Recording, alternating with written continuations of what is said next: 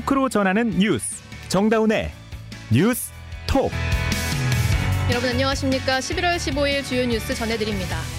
내일 2024학년도 대학 수학능력 시험에 50만여 명의 수험생이 응시합니다. 코로나19에서 벗어나 4년 만에 노마스크로 시험이 진행됩니다. 정부가 오산 세교와 청주 분평, 제주 화북 등 수도권 3곳과 지방 2곳, 총 5개 지구에 8만 호 규모의 신규 택지 후보지를 발표했습니다. 윤석열 대통령과 여야가 이른바 1기 신도시 특별법을 연내 통과하기로 의견을 모은 가운데 민주당이 오늘 도시재정비 촉진법까지 추가로 제안했습니다. 김명수 합동참모본부 의장 후보자의 인사청문회에서 근무 중 주식 거래와 골프, 자녀 학폭 의혹 등이 불거졌습니다. 오늘 방송은 CBS 레인보우와 유튜브 노컷 채널에서 화면으로도 보실 수 있습니다. 르노 125주년 기념 감사 이벤트와 코리아 세일 페스타의 역대급 만남. 11월 전에 없던 혜택이 당신을 찾아갑니다. 차종별 최대 11.9% 혜택과 0.9%의 낮은 금리까지 오직 11월 한 달만 지금 가까운 전시장에서 만나보세요. 르노 코리아 자동차. 저 소유진 맛이라면 자신 있게 말할 수 있죠. 우리 집은 맛없는 건 안 먹거든요. 그래서 커피는 펄세스 스테비아 커피 믹스.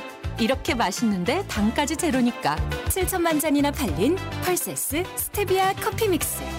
전국 대형마트에서도 만나보세요.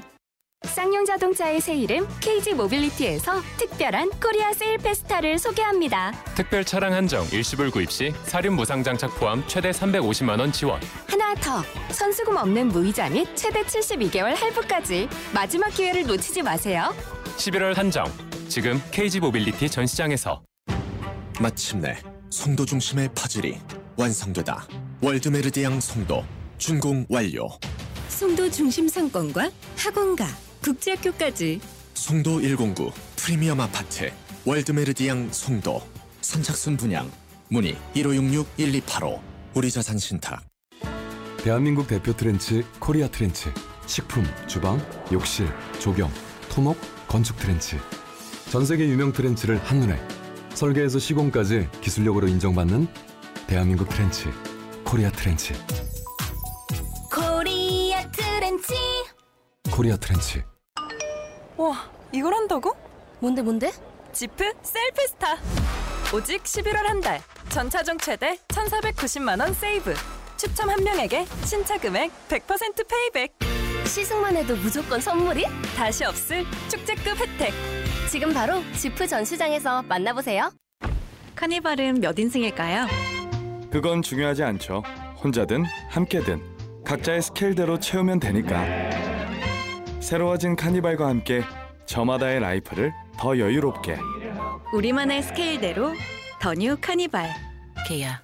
Movement that inspires. 안녕하세요. 문가영입니다. 함께 암에 대한 답을 찾기 위해 하나생명이 세계와 만납니다.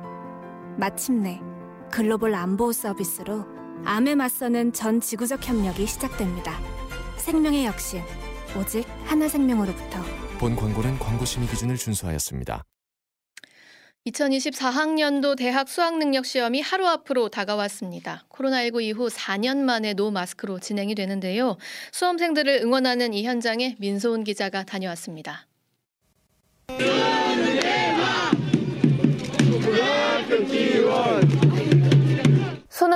앞둔 오늘 오전 서울 영등포구 영신고에서는 고3 수험생들을 응원하는 장행식이 펼쳐졌습니다.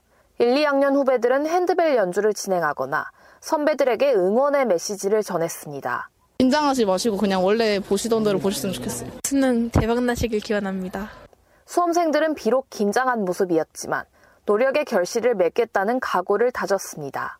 싱숭생숭했어요. 뭔가 12년 동안 한 거 마무리 지으려니까 좀 기분도 마음도 신기했고 아빠가 진인사 대천명이라고 하셨거든요. 편히 보고 결과는 조금 좋게 나오기를 기대할 수밖에 없는 것 같아요.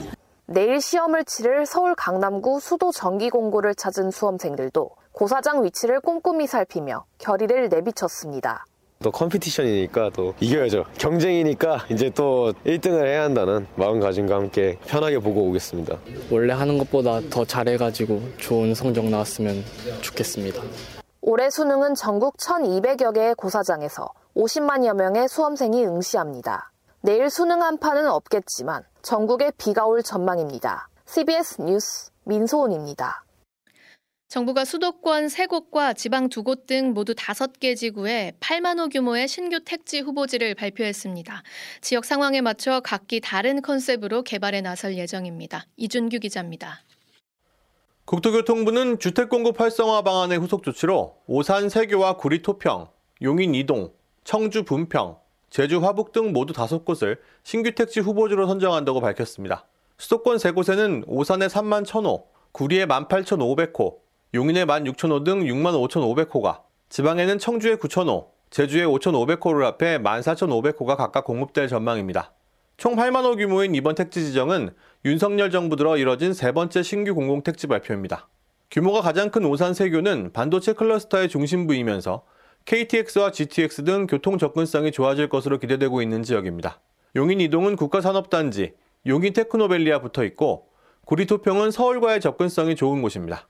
청주 분평은 주변 반도체 공장 증설로 주거 수요가 커지고 있고 제주 화북은 서부권에 비해 낙후된 동부권 활력을 위해 선정됐습니다.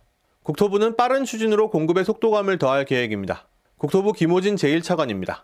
이번에 발표한 신규 택지는 25년 상반기까지 지구 지정을 완료를 하고 26년 하반기 지구계획 승인을 거쳐서 27년 상반기에 최초 사전 청약 및 주택 인허가를 추진토록 하겠습니다. 국토부는 주민 편의를 위한 이른바 선교통 후입주를 위해 광역교통 개선 대책을 기존보다 최대 1년까지 앞당겨서 확정할 방침입니다. CBS 뉴스 이준규입니다.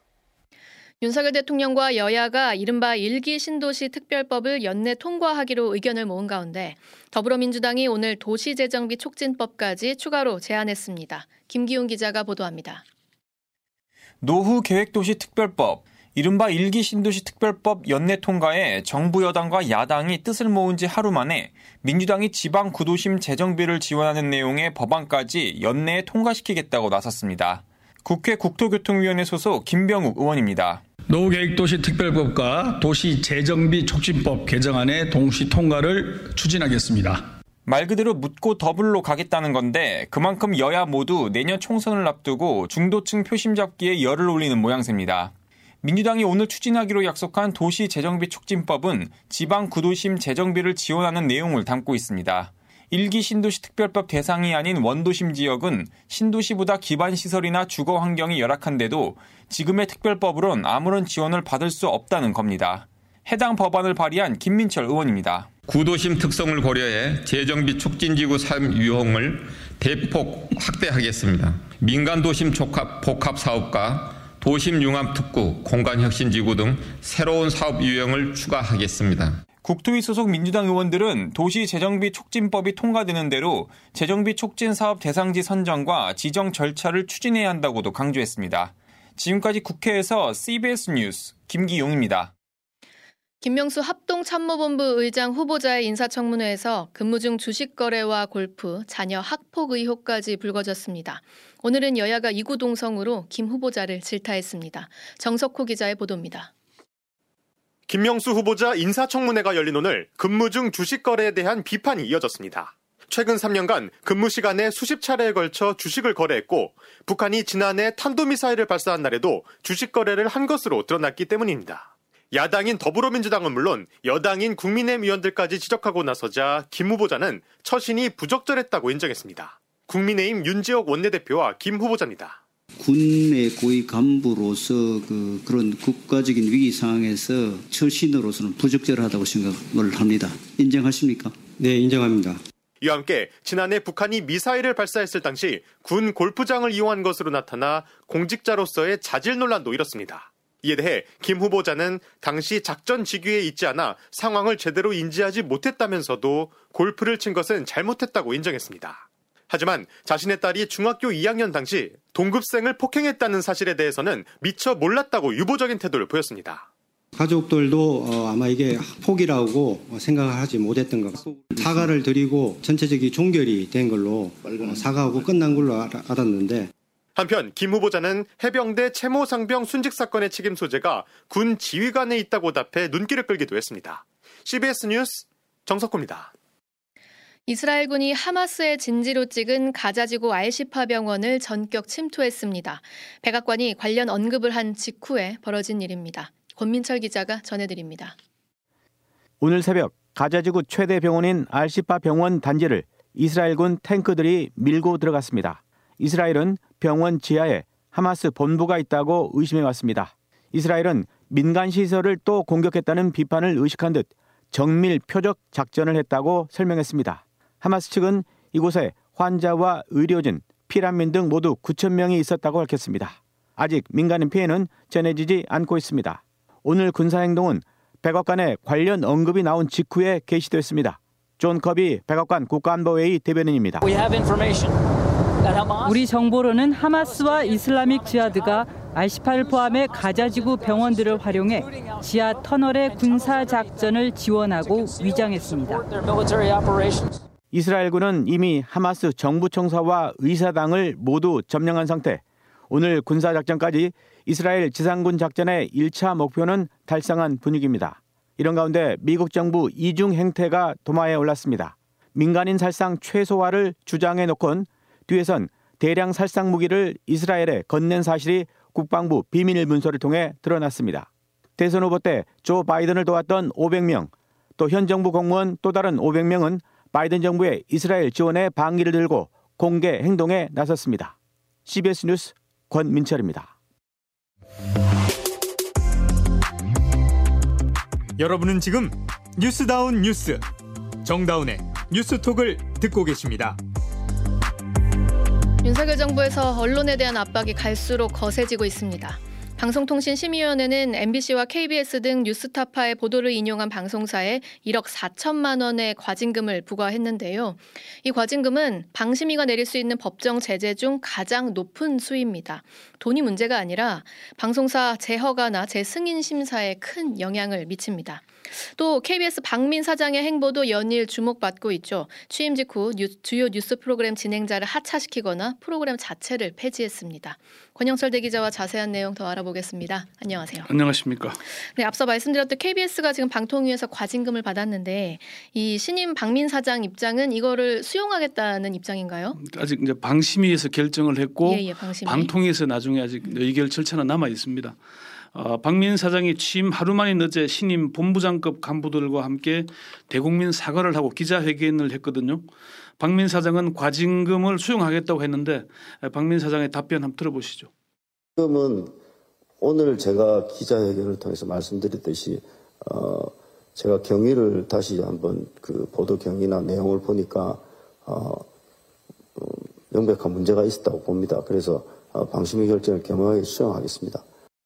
근데 이제 다른 방송사들 같은 경우에는 네. 아무래도 이 과징금 결정이 이제 남는 게 좀 예민한 부분인 거잖아요. 그렇죠. 래서 MBC도 그렇고 다른 데들은 다 지금 법적 다툼 하겠다 이렇게 밝힌 거 아닙니까? 그렇습니다. MBC는 방심위의 과징금 결정을 절차적, 내용적 정당성이 결여된 불공정 정치 심의로 판단을 하고 수용할 수 없다. 법적 조치를 포함한 모든 방식의 대응을 통해 잘못된 결정을 되돌릴 것이다 이렇게 밝혔고요. 예. YTN은 재심 청구를 비롯한 모든 대응을 열어놓고 검토할 계획이다.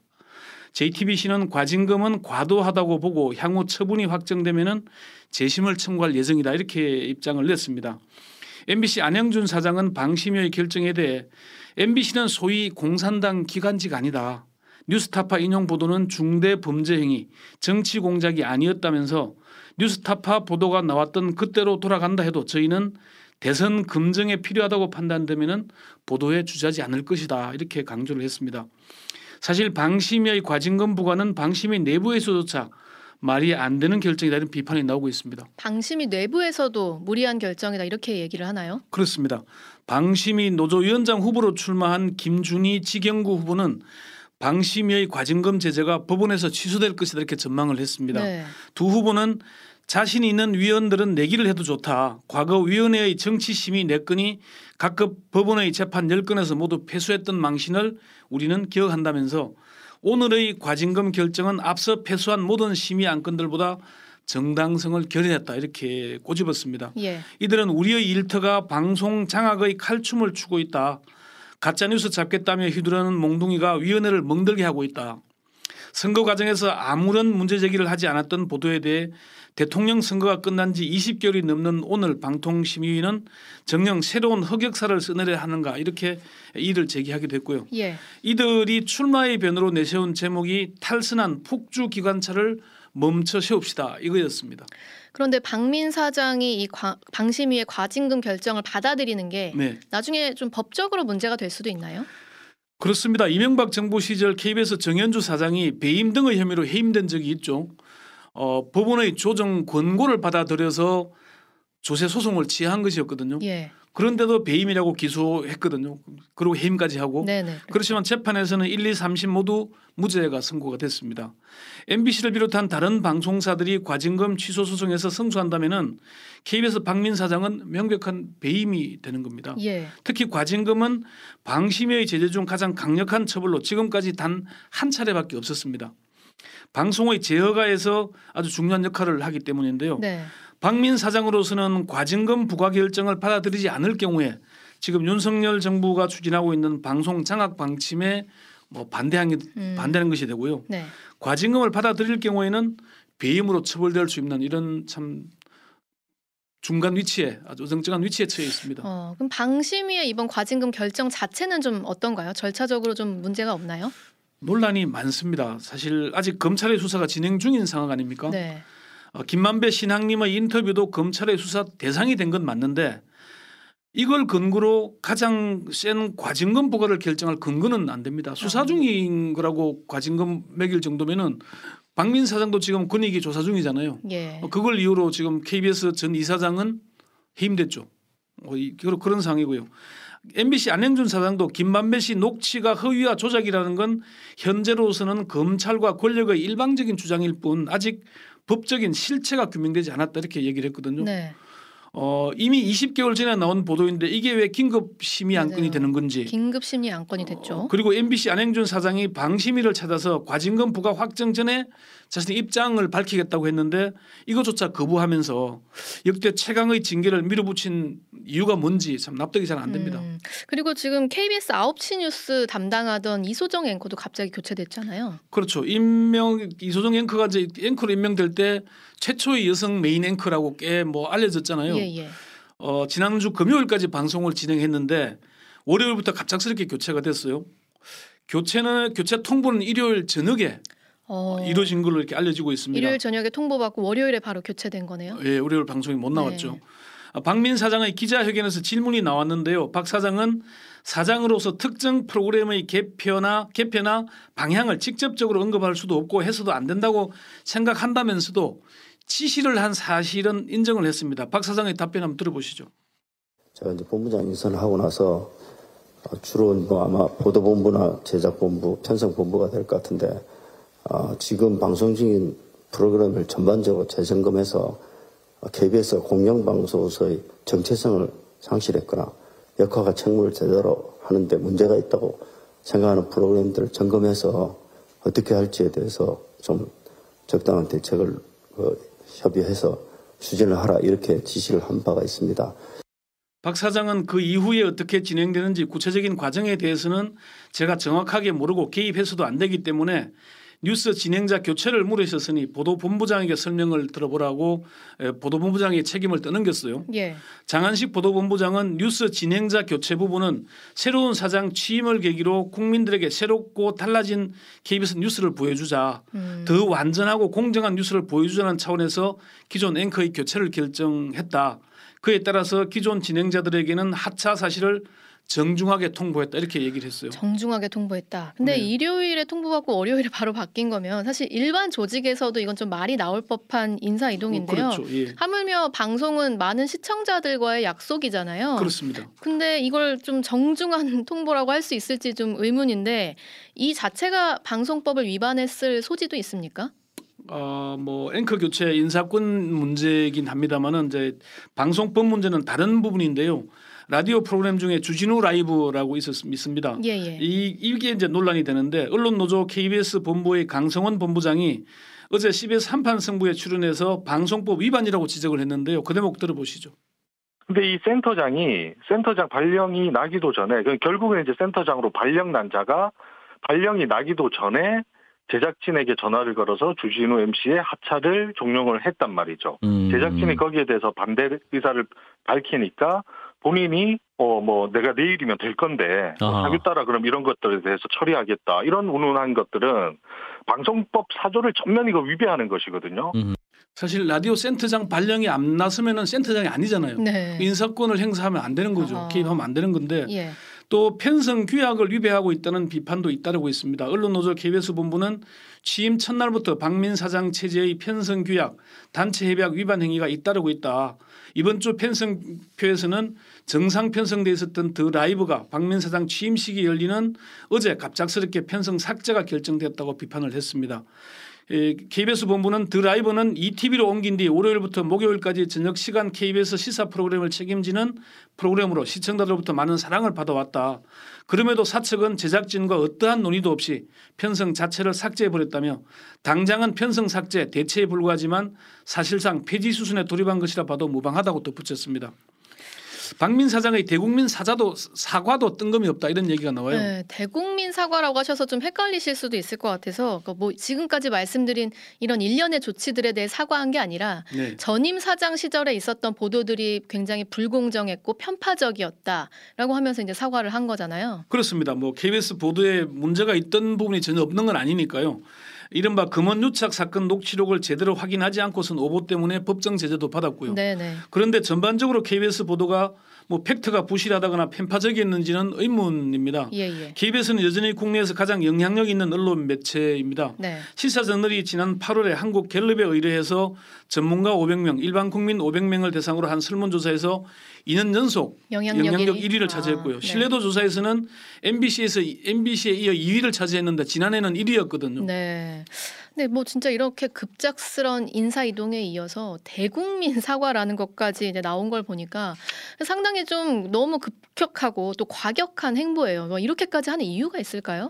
정말 대국민 사과가 맞는지 누구에게 왜 사과를 한 건지 궁금해지는데요. KBS 본부 강성원 본부장의 말로 한번 들어보시죠. 사장 선임 과정에서 음. 어, 박민 사장은 이게 정권의 낙하산 인사라는 이 오명을 이미 좀 덮어 써버렸습니다. 예. 네, 실제적으로 이제 그런 정황들이 좀 많이 드러났고요. 예. 그럼 가장 큰 정파성의 문제 아닙니까? 음. 정권의 낙하산 사장이라는 그 오명 자체가 음. 그 정파성의 가장 핵심인데 그런 사장이 지금 이렇게 위법적인 상황들 막 편성 규약, 방송법까지도 무시하면서 일방적으로 밀어붙이는 사실 박 사장이 공정한 방송을 만들겠다 그러면은 최소한 절차는 지키면서 가야 되지 않겠습니까? 예, 예. 사실 이전에도 뭐 정권 바뀔 때마다 KBS랑 MBC 경영진 비롯해 가지고 뭐 진행자 출연진 물갈이 되는 일들이 있긴 했어요. 그렇습니다. 사실 뭐 어, 정권이 바뀌고 사장이 바뀌면은 프로그램도 바꿀 수 있고 진행자도 바꿀 수 있죠. 인사권 인정합니다. 네. 에, 그렇지만 그런 조치들이 정당성을 얻으려면은 정해진 절차를 밟아야 되지 않겠습니까? 음. 사실 저는 박 사장의 어제 기자회견 중에 용납하지 않겠다 이런 말을 들으면서 네, 네. 아니 민주주의는 누군가 용납에 의해서 결정되는 게 아니잖아요. 전제주의가 아니지 않습니까? 네, 네. 정해진 규정에 따라서 절차를 밟아서 신상 필벌 하면 되는 것이지 이걸 용납 운운하는 걸 보고 야 이게 뭔 의도인지 참 음. 의문이 생겼습니다. 민주주의는 용납에 의해 좌지우지되는 게 아니다. 네, 여기까지 권영철 대기자였습니다. 이 시각 보도국입니다. 국민의힘 이뇨한 혁신위원장은 윤석열 대통령 측으로부터 소신껏 맡은 임무를 거침없이 하라는 메시지를 받았다고 밝혔습니다. 그러나 김기현 대표는 정제되지 않은 발언들이 언론을 통해 보도되고 또 그것이 번복되거나 혼선을 일으키는 모습은 혁신을 위해서도 당을 위해서도 바람직하지 않다며 불편한 심기를 드러냈습니다. 이재명 더불어민주당 대표가 노동의 질을 높여 일과 삶이 균형을 맞출 수 있어야 한다며 민주당이 약속했던 것처럼 주 4.5일제를 향해 나아가도록 하겠다고 밝혔습니다. 이 대표는 대전시당에서 열린 현장 최고위원회의에서 다른 나라는 주 4일제를 향해 가는데 노동시간을 더 늘리는 것이 국가정책과 경제전략상 옳은 일이냐며 정부의 노동시간 유연화 개편 방향에 반대 입장을 분명히 했습니다. 빈대와 관련한 국민 민원이 일주일 새 3배 가까이 늘면서 국민권익위원회가 빈대 확산 방지 대책 마련을 관계기관에 촉구하는 민원 예보를 발령했습니다. 권익위에 따르면 빈대 관련 민원은 총 104건으로 주요 민원으로는 지하철과 KTX의 천소재 의자 교체, 숙박업소 소독, 물류센터 택배 상자 소독 요구 등이었습니다. 통계청에 따르면 지난달 취업자 수가 1년 전보다 34만 명 이상 늘며 석 달 연속 증가폭이 확대됐고 증가 규모도 5개월 만에 가장 컸습니다. 하지만 청년층과 우리 경제의 버팀목인 제조업 분야 취업자 수가 10개월 연속 감소세를 보이는 등 고용 시장의 명암이 엇갈렸습니다. 완화 추세였던 임금 불평등이 지난 2020년 이후 다시 심화한 것으로 나타났습니다. 이어서 날씨 전해드립니다. 김수진 기상 리포터. 네, 어느새 대학 수학 능력 시험이 하루 앞으로 다가왔는데요. 다행히 추위가 다소 누그러지면서 수능일인 내일 입시 한파는 없을 것으로 전망됩니다. 다만 저기압이 다가서면서 전국에 비가 내리겠고 이 비가 그치고 난 뒤에 낮부터는 다시 찬 공기가 내려오면서 점점 추워질 것으로 보이기 때문에 특히 수험생분들은 옷차림 한층 더 따뜻하게 하시는 것이 좋겠습니다. 내일 비는 오전에 서쪽 지역부터 시작돼서 오후에는 점차 전국으로 확대되겠는데요. 예상 강우량은 5에서 30mm 안팎이 되겠고 오후에 서쪽 일부 지역을 중심으로 돌풍과 벼락을 동반한 요란한 비가 지나는 곳이 있겠습니다. 내일 아침 기온 서울, 광주 6도, 부산 8도, 청주 4도, 춘천 1도로 오늘보다 2도에서 7도가량 더 높겠고 낮 최고 기온은 서울, 원주 8도, 광주 10도, 대구 11도의 분포로 비가 내리면서 오늘보다 평년보다 좀 더 낮겠습니다.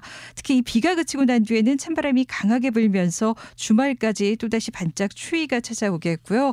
또 이 찬 공기가 만들어낸 눈구름들, 눈비 구름들 영향으로 금요일 새벽부터 주말 새벽 사이에는 서울을 비롯한 전국 대부분 지역으로 약한 비가 내리거나 올가을 첫 눈이 내릴 것으로 전망됩니다. 지금까지 날씨였습니다. 기자들이 압수수색을 당하는가 하면 많은 시청자들이 보는 뉴스가 하루아침에 바뀌는 상황이죠. 언론은 성역이 아닙니다. 잘못하면 수사도 받고 자리도 내놓을 수 있죠. 하지만 건강한 사회라면 이런 악의적인 오보를 반복하는 언론사를 도태시키고 스스로 자정작용할 겁니다.